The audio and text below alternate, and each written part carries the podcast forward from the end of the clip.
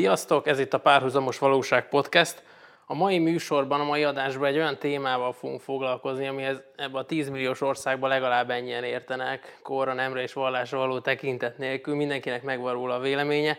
Nyilvánvalóan a futball, és ott is elsősorban a magyar futballról fogunk beszélgetni, ennek egy kicsit a társadalmi aspektusairól, az EB-ről, mi egymásról, és terveink szerint egyébként szóba kerülnek a magyar klubcsapatoknak a, a nemzetközi porondon az elmúlt években bemutatott sikerei, és kicsit beszélünk arról is, hogy mennyire magyarok ezek a csapatok, mert egyre több helyről hallatszik az, hogy jó, hát ilyen kis világválogatottakkal így nagyon könnyű eljutni, ezek hol vannak a magyar srácok, de azért kitérünk a válogatott jó szereplésére is, és szerintem érdemes arról is beszélni, hogy mennyit változott az infrastruktúra, mennyivel jobb most futballozni, vagy mennyivel volt régen jobb futballozni olyan körülmények között, amik mondjuk 10-15 éve voltak. Én Orbán Gergő vagyok, állandó beszélgetőtársam Apkarovics Joca. Sziasztok, köszöntöm a hallgatókat. És hogy olyan ember is legyen közöttünk, aki mondjuk ért is ahhoz, amiről beszél, ne csak, ne csak, ne csak mi, akik így nagyon szeretjük a futballt, azonban, azonban közepesen amatőrök vagyunk benne. Meghívtuk a nemzeti válogatót, az Anderlecht és a Videoton korábbi már visszavonult sztárját, Juhász Rolit. Szia, üdvözlünk a műsorban! Sziasztok, én is köszöntök mindenkit! Kezdjük az elején rögtön egy ilyen, ha már futball, egy ilyen béna szóvic, hogy egy bemelegítő kérdés. Milyen most a, a, a te hétköznapjéd, így, hogy visszavonultál, milyen volt úgy fölkelni, nem kell edzésre menni, hogy több a szabadidő, kicsit úgy nem nyomasztasz, hogy az, jó, megint edzés hétvégén megy, stb. Na hát mielőtt abban volt, én is azt gondoltam, hogy majd így lesz, több szabadidő, kevesebb edzés látogatás, de most már így egy négy hónap elteltével azt mondom, hogy sokkal többet vagyok távol a családomtól, sokkal több időt foglalkozok a futballal, és sokkal többet tartózkodom a pályán. Úgyhogy persze most a helyzetnek köszönhetően is azért rendre változnak a helyzetek egy klubon belül is. Most például jelen pillanatban úgy ülök itt ebbe a székbe, hogy hétvégén én viszem a másik csapatot, mint vezetőedző, mert a vírus utolérte. Úgyhogy igen, azt mondom, hogy, hogy így nagyon gyorsan zajlanak az események is, de alapvetően egy ilyen tanácsadói pozícióban vagyunk a Húci Szabi barátommal együtt, ami azt is jelenti, hogy az utánpótlásba is, utánpótlásra is ellátásunk van a más csapatra, és az első csapatnál pedig a kiszemelt játékosoknak a megfigyelése. Úgyhogy igazából nekünk ez egy tanuló folyamat, de elég időigényes, viszont ahogy annó játékosként is elkezdtük valahol, itt is azt gondolom, ez nagyon fontos, hogy a lépcsőzetességet be kell tartani, és végig kell járni ezt a szamálétát, amit ezt tettük fiatal ifjú labdarúgóként is. Mm, én személy szerint nagyon motivált vagyok, és nagyon sikerélyes, ahogy az voltam pályafutásom során is. Én nagyon kíváncsi vagyok, hogy ma mit hoz az élet ezen az másik oldalon is, ami már tényleg nem az aktív játékról szól. Na igen, csak hogyha rögtön kezdjük akkor itt az ifjúsága, mert szerintem ez is egy nagyon fontos téma itt a magyar futballban, sőt, az jövőt meghatározó téma lesz, hogy ti, akik most a, a fiatalokkal foglalkoztok, hogy foglalkoztok velük, mit tudtok átadni abból, ami, ami a ti fejetekben, meg a ti lábatokban van. Ö, hogy érzed egyébként, hogy a magyar utánpótlás helyzetet, te, aki futballoztál külföldön, és láttál biztos ott is példákat, no, akkor még annyira nem tudom, mennyire érdekelt ott az utánpótlás, vagy mennyire volt ez beépítve a ti mindennapjaitokból, hogy mondjuk lejártatok az ifi csapathoz, vagy akár ilyen példaképként. Mit látsz te a magyar utánpótlás jelenlegi helyzetében? Jók vagyunk nemzetközi szinten, mert nekem egyébként ez egy, csak egy kis személyes élményt belevigyek, mindig azt láttam, hogy U17, U19, U16-ban marha jók vagyunk, tehát tényleg EB-k, VB-k, stb. megállják a srácok a helyüket, ugye volt nekünk aranygenerációnk is. Egyébként bocsánat, meg azt, azt hadd kérdezzem meg, hogy szerintetek egyébként bocsáss meg Geri, de inkább Rollinak szól a kérdés, hogy, hogy, hogy ezeknek az utánpótlás válogatottnak a, az óriási ered, eredményei, ez, ennek, ennek van fontos jelentőség egyébként így a jövőt illetően? Hát alapvetően senki nem tartja különösképpen számon, mert ha megnézed a statisztikákat is azzal, hogy valaki kevés esetben, mondjuk az aktuális bajnokok, mondjuk ha valaki Európa-bajnokságot, vagy mondjuk VB-t nyer, persze, de alapvetően ott már egy helyezéssel vesznek annyira figyelembe, lehet egy játékos pályafutásában mondjuk mérvadó, de összességben a végelszámolásnál ez nagyon nincsen már jelen. De viszont a kérdésedre is egy válaszolva, én talán abban látom a hibát vagy hiányosságot jelen pillanatban a kérdésben, hogy, hogy még külföldön mondjuk 17-18 évesen már top bajnokságból bemeri dobni a mélyvízben a játékosokat, itt még mondjuk 22-24 éves játékosok, és úgy, arról úgy beszélünk, hogy tehetség. És valahol még mindig ebben nem merünk egy bátrabban nyúlni a fiatalokhoz, megadni neki a lehetőséget. Egy jó példa nekem az, mikor kikerültem 2005-ben Belgiumban, abszolút a bajnokságra az volt jellemző, hogy tele volt idős játékosok. Amikor kikerültem, talán akkor kezdődött ez a fiatalitás, a csapatban is ilyen 30-32 éves volt az átlag életkor, és a következő évtől egy nagyon durva fiatalitás kezdődött nem csak az Andereknél, hanem abszolút a, bajnokság, a bajnok, a riválisoknál is, és ennek volt az köszönhető, hogy mondjuk egy 10 év alatt a belgák ott tartanak, ahol, hogy mondjuk egy 16 éves Lukaku felkerült az öltözőbe, vagy Axel Witz, vagy ugye akár a, a felállítóról beszélni a Standard Liège-nél, a De Bruyne a gengnél, akik olyan meghatározó világsztárok most már a világ. És akkor ott 2005 környékén volt Belgiumban egy ilyen paradigmaváltás gyakorlatilag? Hát az 2005-2006, amikor ez folyamatában elindult, uh-huh. és még azt mondom neked, hogy ez még a 2010-es évek után még lejjebb ment ez az átlag életkor, durván, hát ha most megnézem például az Anderletnek az összeállítását, hát tele van olyan fiatal srácok. Na igen, de hogy ez így alakult, vagy ez irányítva volt? Szerintem Tehát ez... a szövetség azt mondta, mert ugye nálunk is volt olyan kísérlet, hogy akkor hány ú, nem tudom hányast kell játszani, hány 22 év alatt itt, akkor úgy kapsz pénzt az MLS-től, stb. főleg a másodosztályba. De ez, ez, ez, ez nem igazán működik ez itthon. Nem igazán működött, ez még másodosztályban talán meg is van ez a, a szabály, de kint is először szerintem nem, nem is a szövetség követel, hanem a csapatok, magak, magak, magak a csapatok váltottak egy filozófiát ilyen szempontból, hogy ragaszkodtak a fiatal játékosokhoz, és nem ez egy két-három éves terv volt, mert 2005-ben például a nemzeti válogatottjuk a magyar válogatott mögött volt. Uh-huh. Most viszont a világranglista elsők, szóval ez egy, most már ugye 15 évről beszélünk, de ugye azt gondolom, hogy mikor 16-ban kim voltunk az Európa bajnokságon, és ugye akkor is testközelben tapasztalhattuk azt, hogy, hogy a belgák mennyivel előttünk járnak. Úgyhogy én azt gondolom, hogy ez a, ez, ez a tíz év ez nem véletlenül említik mindenhol ezt a folyamatot, csak szerintem emellett ki kell tartani. Nem az, hogy két-három évente akkor egy teljesen új irányt képviselni, hanem emellett így folyamatában. Na de ez... pont ez a kérdés, bocsáss meg, hogy amikor nekem így az elmúlt tíz évben a magyar futballnál mindig az van, hogy na most német modell. Jó?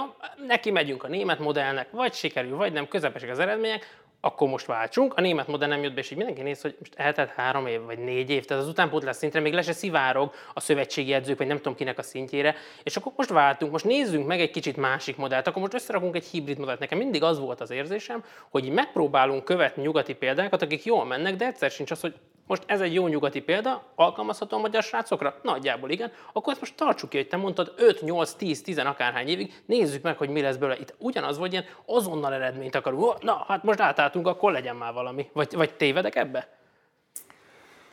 Hát azért, ahogy a bevezetőn is mondta, itt 10 millió hozzáértő Például én, igen.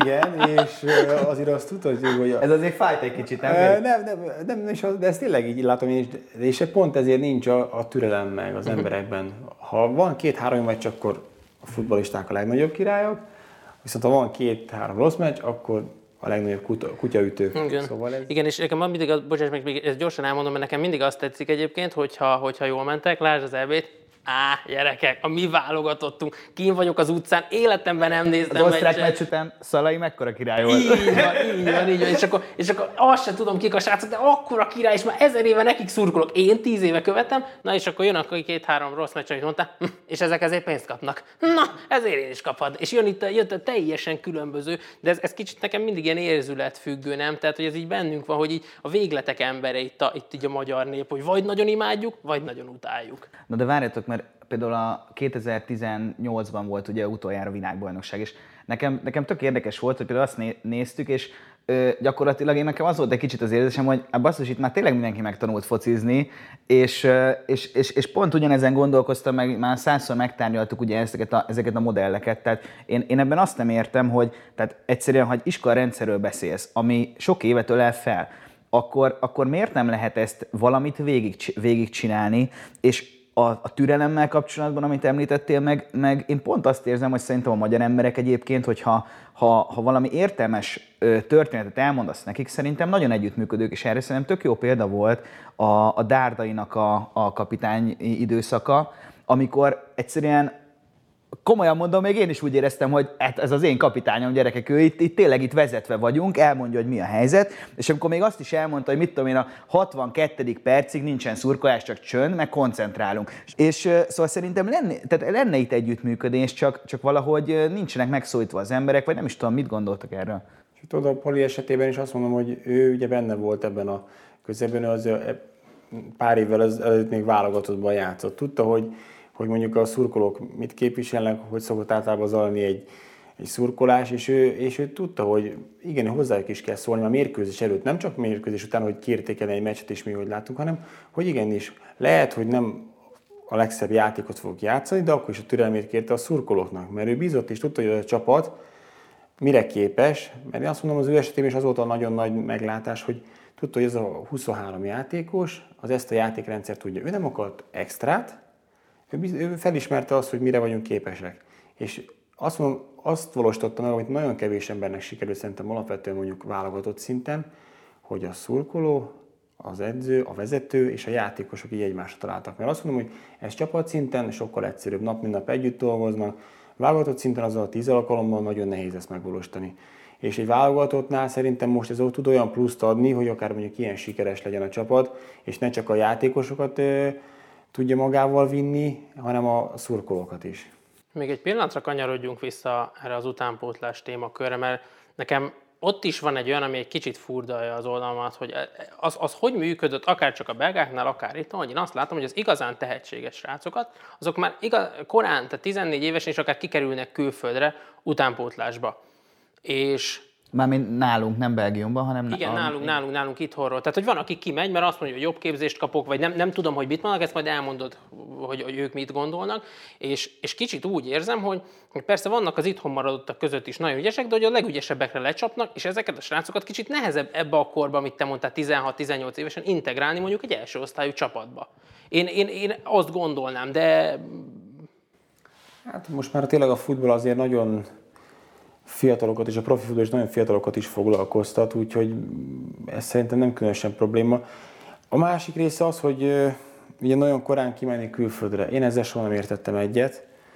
Én szerintem sokkal jobb az, ha már fiatalon mondjuk egy első csapatba edződni, és ez a saját példám. Én 16 évesen bemutatkoztam az első osztályba, 17 éves koromtól állandó tag voltam az MTK-nál, és biztos, hogy más lett volna, ha kimegyek 16 évesen egy nyugati bajnokságba, és ott az ifi vagyok mondjuk 19 évesen, mint hogy itt már 20 éves koromra közel 100 mérkőzést lejátszottam az NB1-be, és azt mondom, hogy mindig más felnőttek között edződni, és mindig jó sokat lehet tanulni, és láthatunk nagyon sok olyan példát is, akik 15-16 évesen kiment, és most lehet, hogy nem azt a karriert futotta be, amit sokan vártak tőle. És mi az oka szerinted egyébként, hogy, hogy mégsem játszhatják ezeket a játékosokat? Mert tudod, nekem, nekem az a fura, hogy én fehérvári vagyok, és tehát nekem az én korosztályomból haverjaimnak egy része nagyon sokan vidibe fociztak, sőt Kisimra bácsinál még nem tudom, U8-ba én is rúgtam a bőrt, tehát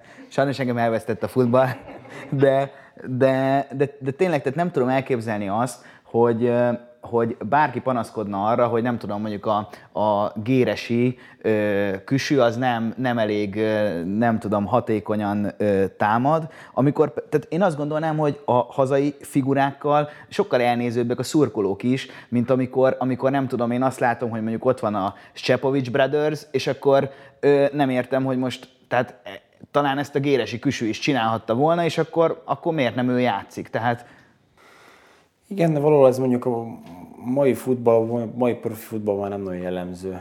És euh, én kikerültem Belgiumba 2005-ben, egy Anderletbe, 16 különböző országból voltunk. Úgyhogy euh, akkor gondoltudott is, mennyire volt helyi kötődésű srác a csapatban.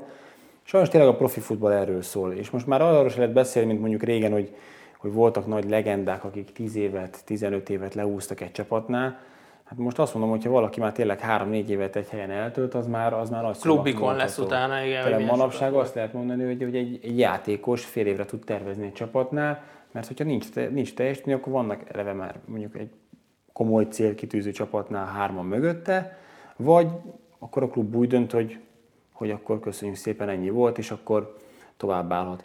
Én is hiányolom egyébként ez belőle, mert az, ha a szurkolók szemszögéből nézem, nagyon fontos az, hogy kötődjenek a csapathoz, és persze egy külföldi ez soha nem fog úgy. És na, én azt mondom, hogy simán be lehetne építeni fiatalokat, egy-kettőt, sajnos az edző is válogatja, valaki nagyon eredmény orientált, és akkor abszolút arra gondol csak, hogy akkor csak a külföldivel, csak ezzel fiatallal biztos, hogy nem. Holott az, én akkor is azt mondom, hogy ha meg se próbálod vele, akkor nem tudod, hogy milyen eredmény szül én azért azt gondolom, hogy, hogy tehát megmondom őszintén, nekem például így a, az elmúlt években a, a, a vidi edzői közül, akit, akit én, tehát én így laikusként is így ilyen nagyon jó edzőnek gondoltam, azt nekem a Paulo Szóza volt. Tehát ahol, ahol értettem azt, hogy itt, itt most tényleg el van mondva, hogy gyerekek, mit, mit kell csinálni, ö, fegyelem volt, a játékosok tudták, hogy, hogy, hogy, hogy, hogy mi a helyzet. Aztán jött egy csomó olyan edző, akinek meg tényleg azt éreztem, hogy, hogy igen, értem, hogy eredménykényszer van, de aztán nem jött az eredmény, és most itt nem arról volt szó, hogy nem tudom, a háromszor B1, nyert a, a Zidán, és akkor most tényleg nyúljunk bele fiatalokkal, nem tudom, úristen, akkor izé kárva hát ki kell rakni a csapatból, hanem, hanem hát azt éreztem, hogy hát talán, hogyha ez most nem olyan eredmény, akkor ez most talán a próba időszaka, nem? Én most azért örültem egyébként, hogy magyar edzője van a csapatnak, hogy sajnos az elmúlt időszakban a magyar edzők megítélése se volt túl jó, hogy ez most jogos vagy nem, azt mindenki eldönti. Én azt mondom, hogy nem, mert azért én azt is láttam, hogy volt, mikor egy külföldi edző milyen lehetőséget kapott, és mondjuk a magyar edző milyen lehetőséget kapott egy csapaton belül. És mindig azt mondom, hogy akkor lehet levonni kell a következtetést, hogyha ugyanazokat a feltételeket nem kapja mind a kettő. És ezért most a Gábornak, hogy most azért jó is szerepel a csapattal, látom, hogy azért lép elő a játékban is a csapat, és most azt is jól látni, hogy a magyar bajnokságban is egyre több, mert azt gondolom, hogy vannak jó szakemberek itthon, vannak tehetségünk is, tehetséges, tehetséges játékosaink is itthon, ezeket kell többet foglalkoztatni, és ezeket kell előtérbe helyezni, mert viszont a válogatott szempontjából ez nagyon-nagyon fontos. Itt, a, amikor arról beszélsz, hogy az edző milyen lehetőséget kap, itt elsősorban, hogy mondjuk milyen feltétellel kap szerződést, vagy arra gondolsz, hogy például mondjuk a, az öltözőben mekkora tekintélye van egy magyar edzőnek, vagy mondjuk egy Paulo Szózának? Hát itt, itt nem arra gondolok, hogy milyen feltételekkel kap szerződést, azt én más csapattársam sem tudtam soha, úgyhogy nem is érdekelt, hanem inkább azt, hogy mondjuk biztos vagyok benne egy Paulo Szózának, biztos nagyobb merítése volt, akár mondjuk hogy a klubot reformálja, vagy bármilyen más téren is bele Hát meg az idő, amíg engedték, nem? Tehát, hogy amíg, hogyha magyar edzőnél jön mondjuk három bukó, akkor már hát öreg le lesz szedve, és akkor jön valaki más. Tehát, hogy a, én azt gondolom, hogy a bizalom volt ezeknél valahogy sokkal nagyobb. Én mindig azt láttam, hogy jó, külföldi, hagyunk még neki egy kis időt, mert beleszokik, mert akár egy magyar edzőnél, meg hát öreg, meg volt a lehetőség. És sokkal előbb éreztem azt, hogy a vezetőségnek elfogy a türelme. Ebbe is van valami egyébként, és mondom, számomra ezért most örömtel ez az egész, hogy, hogy vannak most magyar edzők bőven az első osztályban, és a, olyan külföldi is van, akár a Fradinál, hogyha beszélünk róla, akire viszont, akitől viszont lehet tanulni, akire látszik, hogy egy olyan dolgot képvisel, ami, ami, ami tényleg egy pozitív, és az ilyen edzőkre szükség van is, mert az ilyenektől lehet tanulni. De kicsit kanyarodjunk még vissza, amikor arról beszéltünk, hogy ez a rajongás, hogy lehet, hogy a mai futball már nagyon professzionális, meg nyilván, tehát ezek a pénzből élnek ezek a klubok, ezért szeretne tovább jutni a BL-be, szeretne bejutni az Európa Ligába, ott pénzt keresni, játékosokkal is sakkozik, kit lehet jobban eladni, kit lehet jobban megvenni, de hogy rajonganának, hogyha egy helyi fiatalot bekerülne, vagy, vagy valami, és én sokszor azt érzem, hogy ezt ezt egyébként a teljesítmény fölülírja. Tehát szerintem a legjobb példa erre a Veszprémi kézilabda csapat. Hát alig van benne magyar de ott úgy rajonganak a külföldi sztárokért, mert mindig ott vannak a Final Four küszöbén minden, hogy azok lényegében Veszprémi születésű gyereknek tekinthetőek, és azt érzem egyébként most a Fradinál a BL-be is, hogy, hogy a Tokmács az, az lényegében most már egy, egy tiszteletbeli hát, magyar, tehát hogy ilyen gyorsan hát ugye fut. magyarul ugye tök mag, Így ugye? van, és az, hogy ugye. ilyen gyorsan tud futni, így már ez, ez a mi, mi emberünk, hát ez, ez a mi, mi gyerekünk. Nálunk is már a Négum Lajos. Úgyhogy Úgyhogy igazából annak ugye magyar válogatott is most már, de, de tényleg azért vannak olyan játékosok, akik tényleg meg szeretnek annyira a, szurkolók, a, a csapat szurkolói, mert teljesítményük hát ez az alap mondjuk, hogy ő a teljesítményével tud ahhoz hozzátenni, hogy mondjuk egy ilyen, ilyen elismerést kapjon a szurkolóktól. És mit gondoltok arról, hogy Alapvetően szerintem ez egyszerűen ténykérdés, hogy mondjuk az NB1-nek a színvonala, azt szerintem az elmúlt öt évben, tehát szerintem nagyon sokat javult. Tehát tényleg élvezetesek a meccsek, pörgősek a meccsek, tehát egyszerűen nagyobb a tempó, tényleg sokkal jobb, illetve mondjuk sportszerető emberként azok is szerintem nagy sportteljesítmények, amit mondjuk a Fradinál lát az ember, hogy, hogy vert helyzetből fölállunk. Tehát ez már magyar ö, foci drukker nem volt annyira hozzászokva, illetve a válogatottunk is, hogy esetleg kikap, de jó meccseket játszunk. Tehát az emberek szeretik alapvetően a focit, de mégis azt gondolom, hogy, hogy a focistáknak a, a megítélése az mégis valahol negatív. Ez, erről mit gondoltok? Ez miért alakult ki szerintetek? Vagy mi, mi, miért van ez így? Hát elég egyszerű a válasz, ez az anyagi kérdés miatt. Csak szerintem, ez szerinted? Hmm, ez nagyban befolyásol szerintem. Nyolc évet voltam kint, egyszer nem kérdezte meg senki, hogy, hogy mennyit keresek. Vagy Mert hogy... itthon igen? Hát itthon volt már példa, vagy volt, hogy az úgy, igen. úgy láttam cikket, ugye, hogy ki a kereseti listán ki hogy áll.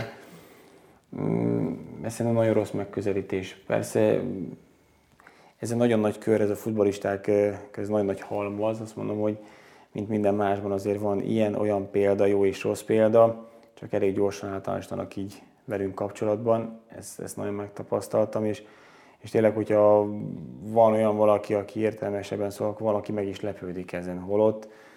Hát megmondom őszintén, hogy amikor a Szalai Ádámnak volt az a, az a ö, elhíresült interjúja, amikor elmondta, hogy nem mehet tovább, nem tudom, már valamelyik nagy zakó után, akkor egyébként bennem is fölmerült, hogy hát én nem is gondoltam, hogy ilyen összeszedetten tud beszélni Szalai Ádám.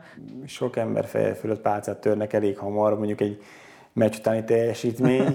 meg én meg, én, meg azt is megértem egyébként, hogy nem tudom, végigfutballozták 90 percet, és seggeden veszed a levegőt, tehát, és akkor oda jön az M4 Sport riporter, és akkor gyorsan mondjál valamit a meccsről, és így így legszívesebben meginnál, nem tudom, két és fél liter vizet, meg így végre leülnél. Indulatból soha nem szabad egyébként nyilatkozni. Persze, így a meccs után nyilatkozatokban az edzőknél is nem véletlenül teszik oda egyből a mikrofon, mert én azt mondom, egy edzőnél szerintem kifejezetten fontos, hogy picit vonuljon félre, és utána kezdjen beszélni. Egyébként az a Nikolistán szerintem ez nagyon jó bevált szokás volt, hogy ő nem jött be egyből az öltözőből, eltelt egy 6-7 perc, a játékosoknak volt idejük rendezni a soraikat, itt-ott fájt, vagy itt ilyen kezelés, vagy akár egy öblítés, és utána ő már egy fokkal higgadtabban el tudta mondani, amit szeretett volna, és ezt azt látom, hogy ez egy nagyon jó dolog, mert valamikor bejön egy edző, bezudul az öltözőbe, és egyből és lehet, hogy az utolsó pillanatban volt egy olyan történés, ami teljesen megváltoztatta őt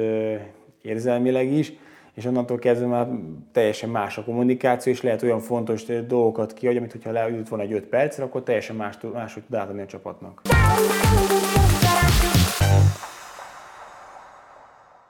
Hogyha esetleg egy, megengeditek, hogy egy másik témát földobjak, engem nagyon érdekelne az, hogy, hogy Ugye szerencsétlen Zsuzsák Balást rengetegen bántották amiatt, hogy ugye a, a PSV-s időszaka után gyakorlatilag eladta pénzért a karrierjét, és, és ugye ahelyett, hogy ugye egy új nagy magyar gólvágó lett volna a futball elitben, gyakorlatilag ő ezt fölváltotta készpénzre. Viszont sok olyan plegykát is le- lehet hallani ezzel kapcsolatban, hogy valójában neki nem voltak olyan fix ajánlatai, amit konkrétan tényleg már csak alá kellett volna írni, írni és akkor ott a reálban firkált volna, és hogy én azt hallottam, nem tudom, hogy ez, de ez, ez mennyire igaz, ezt erősítsétek meg kérlek szépen, hogy, hogy abban az időben, nem tudom, hogy most is így, így van-e, de egy magyar játékosnak nagyon nem volt jó a PR-ja így a, így a nemzetközi piacon. Tehát, hogyha mondjuk a Real Madridnak tegyük föl, tetszett volna Zsuzsák Balázs, és kifizette volna érte az árat, akkor azt, azt lehet, hogy ott a menedzsmentnek magyaráznia kellett volna, egy magyar srácnak miért szavaznak ekkora bizalmat. Ugye, mert ezt párhuzamos úgy nézzük, hogy a válogatott hogy szerepel. Ugye, ha visszamegyünk az időben, eléggé, 2004-2000 5 tájékán ugye a Mateusznak az időszakában elég sok játékos elkerült külföldre, és ez nem azért került, mert a Mateusz volt bárkinek is a menedzsere, vagy ő lobbizott a játékosok. Erről egyébként megint csak nagyon sok pletyka van, tehát igen, emlékszem, hogy ez is igen, volt egy ilyen, hogy... A, nézzük a másik oldalról, hogy játszottunk Németország ellen, játszottunk Argentina ellen, játszottunk Brazília ellen, szóval olyan ellenfelekkel játszottunk, amire, ami vonza a menedzsereket. És ezt a Lotár ugye nagyon jól csinált, ezzel nem csak az, hogy a szurkolóknak tett egy szívességet, hogy idehozott ilyen világsztár csapatokat. De ezek számítanak, ezek a barátságos meccsek ilyen szempontból egyébként? Én mindig azt mondom, válogatott szinten nincs barátságos meccs. Azért Aha. sem, mert ugye azok is pontot kap a válogatott, és a világranglista helyezést az is befolyásolja. Uh-huh. Ugye korábban, amikor még voltak ezek a barátságos meccsek, én mindig is azt mondtam, hogy nincs válogatott szinten. Alapból sincs szerintem egy, egy országot képviselsz, az nem lehet már egy baráti összeröffenés. Szóval én azt mondom, hogy abban az időszakban, és még most is egy magyar játékosan nagyon fontos, hogy hogy szerepel a válogatott, és ott hogy milyen, milyen rendszerességgel játszik, és hogy játszik. Kevésbé tudja szerintem még mindig egy magyar játékos eladni magát a magyar bajnokságból, annak kérve én is azt vallom, hogy lépett a bajnokság, nem is keveset. Ezt még a idén nyári meg is tapasztaltam. Na, na jó, de hát a Gyucsi ugye a PSV-ben volt. Igen, de ez, ez valóban ezt szerintem ő is nyilatkozta nem is olyan régen, hogy túl sok lehetősége nem volt. Én is egy-kettőről tudok, hogy egy-két olyan konkrét volt. Azt, hogy aztán a végén miért ezt hozta, ez, ezt a döntést, azt, azt ő tudja. De én is azt mondom, ugye írtak minden ilyen olyan cikkeket, hát emlékszem, mikor engem egyszer szóba hoztak a Bayern München, és jött ki egyik újságtól egy tudósítás, hogy, hogy Bayern München ez, hogy vegyen már fel egy fotó erejéig, És válogatott ez, igen, de ez emlékszem, mi kinél volt? Szerintem a Gerazolinál, amikor nagyon ment neki, és, a, és én azért nagyon haragudtam a nemzeti sportra, mert állítom neked, hogy ott, ott egy országot vertek át, amikor már két játékost adna ért, amit az Boró, meg hat labdát, meg még két millió Nagy fontot. vita meg, is volt Az, az szerintem... Az, Na de várjatok most annyira, ne kanyarodjunk még el az előzőtől, hogy akkor gyakorlatilag ez a, a magyar játékosoknak a, a piacát csak a válogatott szereplés, az, amivel, illetve a válogatott szereplés, meg amiket az előbb elmondtál, ezek befolyásolják, vagy, vagy, vagy, vagy én azt gondoltam, hogy vannak ilyen egyéb, nem tudom, mentalitásbeli hiányosságok, vagy valamilyen hozzáállás, ez, ez, ez nem valós?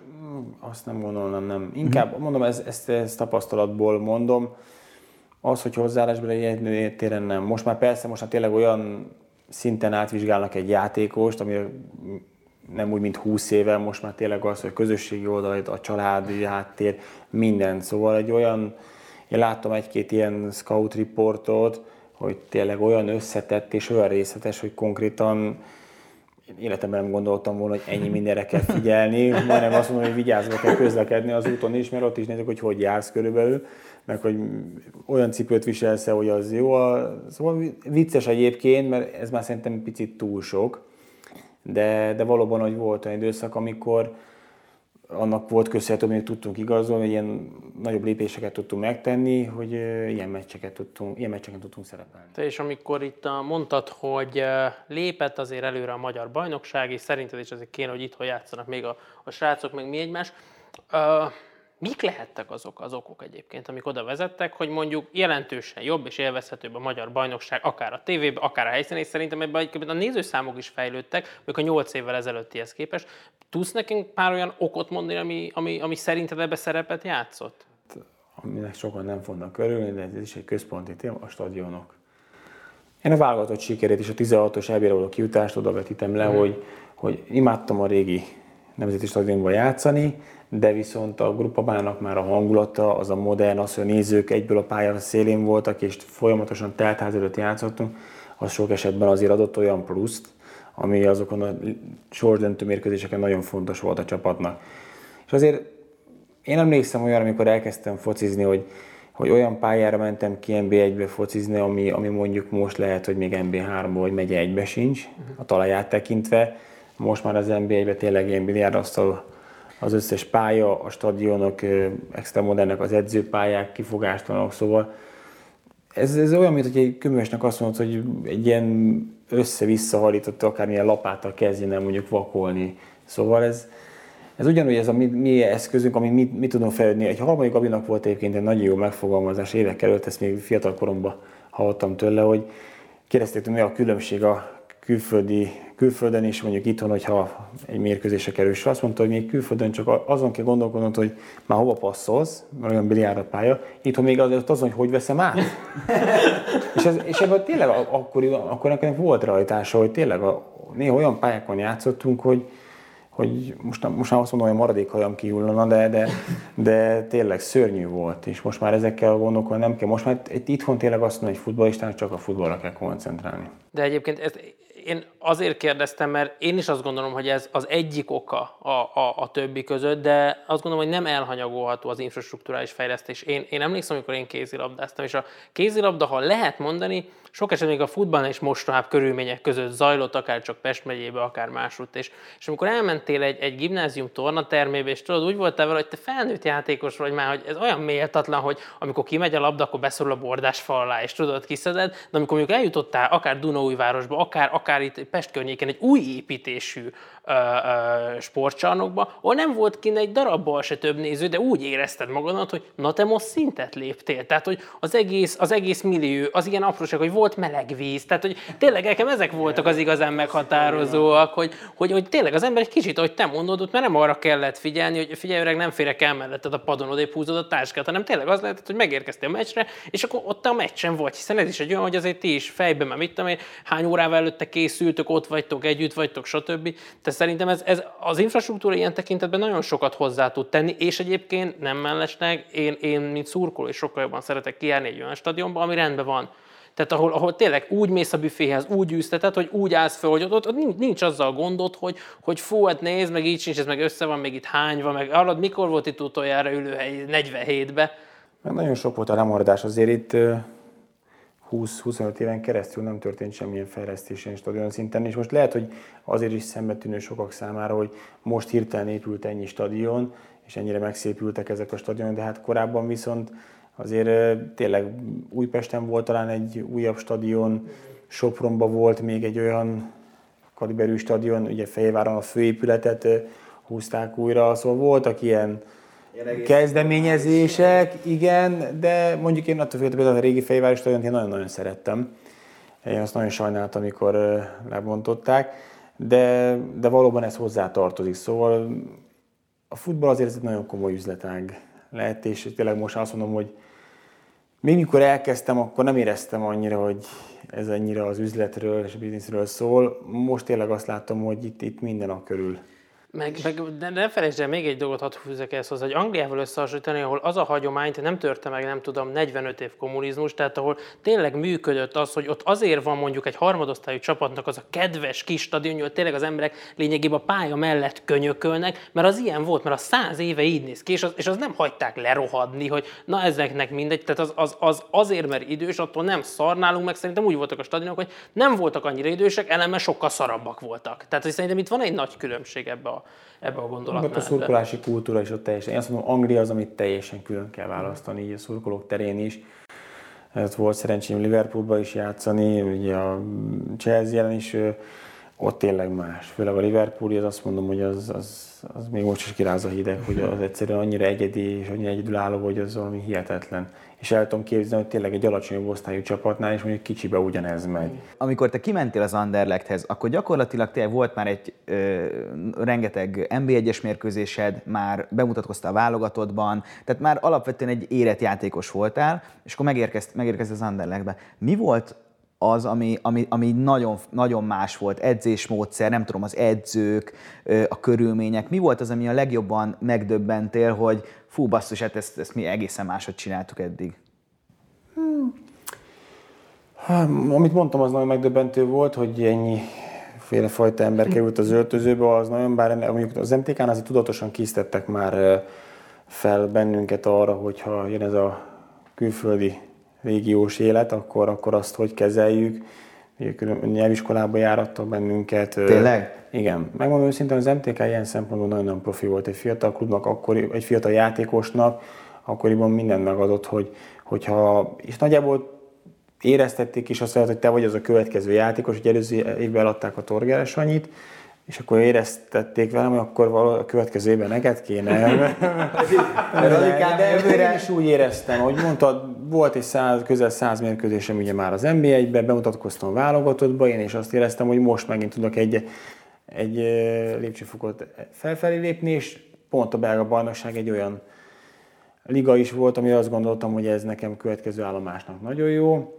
Hát a nézőszám az persze most nem szeretném megbántani az MTK szimpatizánsokat, de sajnos tudjuk, hogy nem ott van a legtöbb néző. Tehát ugye. erre nem tudtak fölkészíteni? Hát, hogy a... Én azt gondoltam, és tudom, meg tudom neked konkrétan válaszolni, azt gondoltam, hogy ha lépek egy szintet, majd akkor még nyugodtabb leszek, még stresszesebb lett, mert ugye onnantól, ott már tényleg minden meccsen 25 ezer ember volt, ott már olyan nyomás volt, hogy bár én mindig úgy szerettem, én mindig szerettem nyomás alatt játszani. Uh-huh. Nagyon, én azt érzem, hogy nekem azért tudtam 35 éves koromig olyan szinten játszani, hogy mindig bajnokságot tudtam küzdeni, mert én csak így tudtam. Én azért nem is akartam pályafutásom után alacsonyabb osztályba elmenni, vagy olyan csapatba játszani, aki mondjuk a, egy jó középcsapat, vagy a kiesés ellen, mert, mert az, az nem találtam volna meg szerintem ugye a motivációt, én szerintem nagyon szerencsés voltam. De mondom, utána rám került egy nagy nyomás, de az a jó érzéssel. Hát gondolom, hogy itt volt, azt sokszor említettem, hogy Tatabányára játszottam itt az NTK pályán a meccsemet, majd másfél év múlva Chelsea Anderlecht BL meccs. Most gondolom, amikor 4000 szurkoló, Anderre szurkolója csak ki oda, szóval ez olyan, olyan gyorsan zajlott minden, hogy nem volt időm ezzel. ezzel És kik voltak azok az ellenfelek, akik így a, így a legparábbak voltak? Nem tudom, játszottad Drogba hát, ellen? Lát, és pont azon a meccsen Drogba ellen. Pont Drogba De volt. a pályáról. Hát nem rúgott, egy, egy szabad rúgás, egy kapusgólt kaptunk, középre jött véletlenül a kapus elcsúszott, egymára kaptunk ki a Chelsea-től. De igen, és ezek, ezek a mérkőzések az, ami még értékesebbé tesznek mondjuk egy védőt. Ugye mesélte az az edző, aki, aki ugye kiigazolt a felkóteren, hogy hogy is zajlott a szerződtetésem, és akkor argentinokkal játszottunk, akkor már ötötszörre jöttek nézni, és akkor kérdeztek, hogy na és hogy játszott akkor a juhász? Hát, ugye megoldotta a dolgát. És a Crespo csinált valamit? Nem. Hát akkor, akkor igazából valószínűleg jó megoldott a dolgát, úgyhogy én örültem, hogy bedobtak a mély vízbe, én nagyon örültem neki, úgyhogy mondom, igazából gondolkodni sem volt időm azon, hogy mi az, ami más, mi az, ami egyből benne voltam, úgyhogy így szerencsére mondom, hogy kellően fel voltam készítve erre a, a profi Hát, azt reméltem, hogy majd ilyen óriási emberi kihívásokról fogunk itt beszélni, hogy ó, hát nem tudom, hát én még nagyon nem voltam kész. Mi mindig és, csak kompert futottunk, de itt bejöttek az igen. És akkor, akkor gyakorlatilag az az út, még mondjuk a 2006-os, 7-es BL szezonban a San Siro-ban a, a Milánnak gólt lőttél, az gyakorlatilag egy ilyen egyenes út volt? Tehát... Igen, mondhatom. És uh, én azért is nem akartam. Volt szó korábban esetleg egy Premier Ligáról már mondjuk is volt megkeresés is, de, de én azt gondoltam, hogy nekem az a fontos, hogy ne lépjek túl nagyot, mert akkor viszont lehet, hogy ilyen ütközők lettek volna az én pályafutásomban is, hogy, hogy lehet, hogy nem voltam, lehettem volna még elég készen arra a bajnokságra, arra a nívós a bajnokságra, és azt gondoltam, hogy ez viszont egy jó lépés, és abszolút ez igazolódott is, amit mondtál, hogy azt éreztem, hogy így szépen ez így ívelt felfel, neked megsérültem egyszer, de de az ugye sajnos De ez félelmetesen tudatos egyébként, mert sok esetben én, én azt látom, tehát amit te mondasz, hogy ne legyen túl nagy ugrás, de jussunk előrébb, és az úgy, hogy ez egy, ez egy, ez egy de ahogy te is elmondtad, egy tök jó kijelölt út volt. Mert, mert nem kérdés, hogy ezért jobb, mint hogy egy nagyobb csapat ne ücsörögtél volna a padon két szezont, és egy, egy, már, már bármit megtettél volna, hogy ne a 87. percben védőhúzó csereként.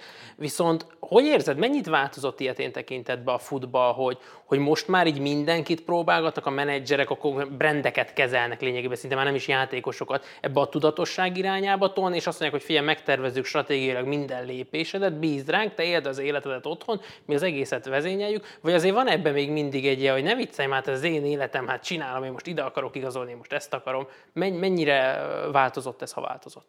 Hmm, szerintem változott, és inkább pont abban az irányban, hogy mindent próbálnak egy játékos, van mögött egy olyan menedzsment, ami tényleg mindent próbál már neki meghatározni, hogy minél kevesebbet kelljen ezzel egy játékosnak foglalkozni, amit én személy szerint nem tartok a legjobbnak, mert szerintem van egy-két dolog, amit jó a saját bőrödön tapasztalsz meg, és nem jó az, ha mindent levesznek a válladról.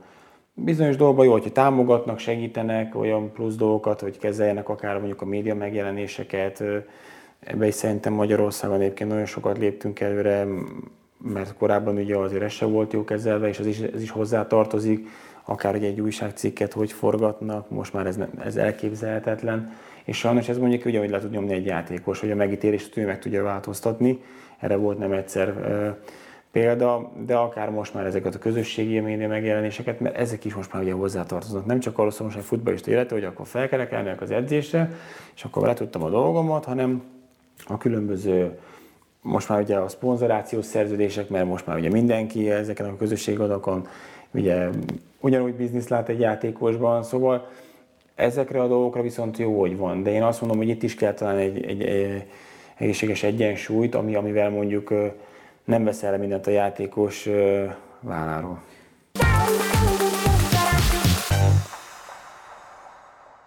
Az Anderlechtnél a játékosok, amilyen összegre leszerződnek, annak, annak egy részét kapják meg, és egy másik részét azt egy valamiféle ilyen sportolói életjáradék, vagy, vagy valamiféle nyugdíjként kapják meg.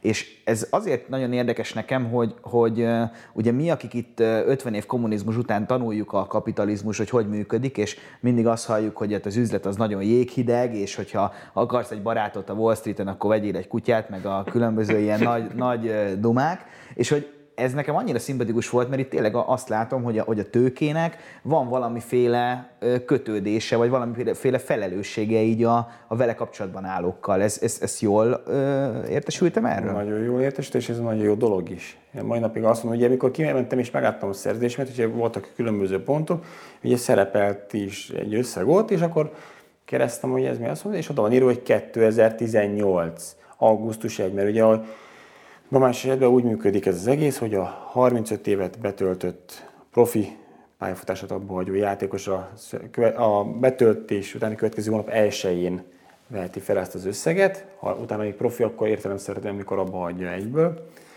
És hirtelen nem tudtam hova tenni, nem tudtam én is erről a dologról, mondom, mondom, ez most hogy van, micsoda, ez hogy? És akkor elmagyaráztak, és most így azt mondom, és már akkor is azt mondtam, amikor már bele láttam így jobban a, az ottani helyzetben, hogy, hogy ez egy nagyon-nagyon jó dolog. Azért is, mert fiatalként lehet, hogy nem úgy kezeled a, a vagyonodat, plusz, ami közben jön egy vállás, vagy a futballisták a sportolók értében azért jelen van, akkor abból a szempontból, és tényleg azért tapasztalom azt, hogy fiatalok nagyon rosszul gazdálkodnak, tényleg azt gondolják, hogy ez, ez majd mindig így lesz, 60-70 éves korokig, és ez nem. És ez viszont, miért talán, ha, ha valaki 35 éves korára nem tudja azt, vagy 37 vagy 38, amikor befejezi, hogy mit is akar valójában, és hogy azt a, az a pénzen, ahogy bánjon, akkor, akkor tényleg igazából nem értem el az egész, de, de viszont szerintem van nagyon sok játékos, aki jó, és tudok egy magyar példát is, szerintem nem tudom, hogy olvastátok a Kipriknek az interjúját egy évvel ezelőtt, és egy újságíró feltette neki a kérdést, hogy és mégis miből él mert mondta, hogy mivel foglalkozik mostanában, és azt mondta, hogy a négy kutyáját sétáltatja, stb. Sajnos ugye ilyen nyilatkozat volt, és ő mondta azt, hogy, hogy a Hollandiából kapott életjárulékommal, ami ugyanaz, mint Belgiumban, csak ugye ezt lehet kérni egy összegben, és lehet havi szinten lebontani. Úgyhogy azért van ilyen példa, akinek... Tehát ez szerintem ez egy zseniális példa, mert, mert nem Igen. tudom, hogy egyébként ilyen mendemonda csak, vagy igaz, hogy itt az amerikai kosarasoknál, tehát így, igen, amikor, nagyon hasonló, de, de, ott de, is van Igen, de hogy amikor rendszer, oda kerülnek a, a, fiatal srácok, és egy csomóan ugye nagyon rossz anyai körülmények közül jöttek, sose láttak még negyen annyi pénzt egybe, mint amennyit mondjuk egy hónap alatt megkeresnek, és akkor van nekik egy ilyen felkészítő, hogy így nem tudom, hogy első pont, ne vegyél el egy este egy csajt véletlenszerűen, második pont, ne válj el tőle. Tehát, hogy tényleg, hogy valamit csinálj vele, meg ő tönkre nehéz, azért biztos mindenki megszenved ezzel, hogy, hogy nehéz azt kezelni, és, és sokszor azért is hiányolom, hogy a fiatalok mellé kellene egy pszichológus, aki egy olyan tanácsadó, aki esetleg pénzügyi tanácsadó nekünk egyébként a klubnál, ez tökre így volt. Kint voltam, és jött ugye a PMB Paribas Fortis volt a főszponzorunk, és jött egy banki alkalmazott, egy komoly beosztású alkalmazott, aki levezette nekünk, hogy, hogy miért is fontos az mi életünkben, hogy, hogy gazdálkodjunk így, vagy gazdálkodjunk úgy, hogy ez egy nem olyan hosszú karrier, hogy ezeket én nagyon fontosnak tudom, és ez nekünk ott nagyon jó volt. Én 22 évesen tapasztaltam ezt meg, hogy valaki kijön, és tanácsokat ad az, hogy figyelj, ne a egy, Ebben még lehet, hogy van egy évet, de lehet, hogy van még 13, de viszont 30 vagy 40 biztos nincs. Igen, igen. Egyébként a, a Gold című filmet láttátok? Nem. Láttam, de Komolyan, ez, ez nagyon jó film, nagyon bírom. És Ja, az az, az angol film, amikor van a srác a newcastle igen, igen, igen, Azt igen, igen. Na és akkor, és akkor ott, ott, ott van, hogy ugye, hát ott ö, hozzájuk nem egészen a, a klub megbízásából érkeztek ezek a szakemberek, hanem ilyen partikba, ugye ilyen lehúzós haverok. Akik elmondták, hogy na, te sókám, hát itt Brötányban nézzünk neked olyan jó kis borászatot, meg nem tudom. És ott, ott, ott van ugye a film egyik sztárja, ez azt hiszem Kevin Harrisnek hívják, aki átmegy a, a haverjához, hogy gyerek, hát nincs hol laknom, mert hát ez nem volt egy jó befektetés. De szerintem ez egy nagyon fontos dolog, amit mondtál, hogy ez, ez a gondoskodó olyan, mint a gondoskodó állam, ez a gondoskodó futballklub. Igen. Tehát, hogy tényleg nem csak az, hogy nem tudom, kiszipolyozza a srácokat, hogy na, én most kifizettem érted egy valak pénzt, nagyon magas a fizetésed, de nekem akkor itt reggelig futballozzál, meg úgy futballozzál, hanem azt mondja, hogy ugye, én nem szeretném, hogy te ideje korán abba hagyd, én nem szeretném, hogyha neked problémáid lennének, de akár azt tényleg, hogy a hirtelen sok pénz az, az megbolondít, én azt szeretném, hogy mentálisan és fizikailag is egészséges legyél, hiszen te bármilyen csúnyán hangzik, és, és főleg, hogy ezt neked mondom, de ez befektetések vagytok valamilyen szinten, hiszen azt szeretnék, hogy téged leigazolunk legalább 5 évig futballozzál itt nekünk, és esetleg még tovább Tovább túl is is tud. Így van, ami, ami szörnyen hangzik egyébként kimondva. Tehát Mindenki jó jár az üzlettel, van. végül is, ahogy nézzük, de igen, igen, igen. nézőpontok kérdés. Kicsit aktualizáljuk így a, a vége felé a, a, a dolgokat. Egy, egy olyan kérdéssel, hogy a koronavírus járvány nagyon sok mindent megváltoztatott. Az nem kérdés, hogy, hogy sokan mondják, a járvány utáni világ már nem lesz olyan, mint a járvány előtt. Rengeteg futballklubnál volt az, hogy azt mondták, hogy srácok, adjatok lejjebb a fizetésetekből, mert a klubnak meg kell élni, titeket később is ki kell majd fizetni, nincsenek nézők, nincsenek ilyen-olyan bevételek, és, és majdnem biztos vagyok benne, hogy az emberek is kevesebbet költenek el a nagy klubok, vagy akármilyen klubnak a shopjaiban, és vásárolják a relikviákat.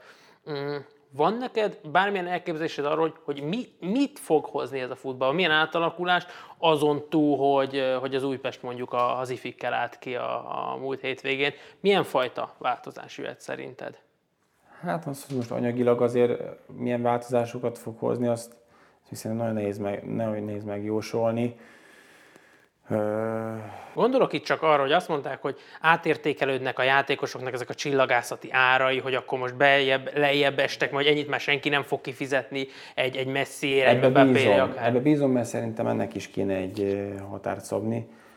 Alapvetően én hív vagyok annak, hogy ezek a fizetési sapkák szerintem nem rossz ö, dolgok. Ugye német Krisztián barátom ugye kint játszik Amerikába, azért sokat mesélt erről, hogy hogy működnek a különböző ligákban.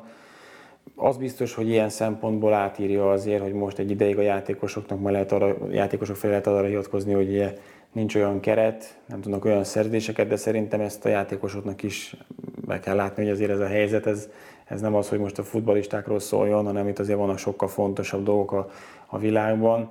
Azért jó, nagyon sokkal jótékony dolog is történt.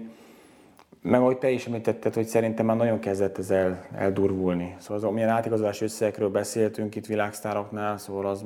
Hát azok kisebb afrikai országok éves Igen. költségvetései. Tehát Igen, és azt mondom, hogy ez már szerintem túlépte azt, a, azt az egészséges határt jóval, ami, ami szerintem Hát igen, csak közben meg én ebben az egészben, vagy nem is tudom, azért vannak ilyen ambivalens érzéseim, mert tehát vagy a rendszert be beavatkozol és szabályozod, vagy egyébként meg, meg hogyha ezt így nem, nem tűzöl ki ilyen alapelveket, akkor mi alapján húzol korlátokat, amikor azt, azt mondod, hogy mondjuk nem tudom, a, a PSG azért fizet a Neymarnak egy csomó pénzt, mert neki ezt ő visszakeresi. Tehát, hogy ez, ez nem egyfajta ilyen, ilyen, ők úgy ítélik meg, hogy ő ennyit érdemel, hanem valószínűleg ott van három könyvelő, aki ezt kiszámolja, hogy ennyit tudunk neked adni, mert ennyit hozol vissza. Tehát, hogy, hogy, hogy akkor... közben, bocsánat, beláttam, csak közben Barcelonára meg anyagi problémákról beszélünk. Na de ez, ez, na ez a nagyon szóval, fontos. Igen, nekem is ez fura volt hallani, hogy igen, van egy olyan tétel, hogy mondjuk igen, a, sokszor hang- halljuk ezt, hogy a mezőadásban mennyi pénzt visszahoznak.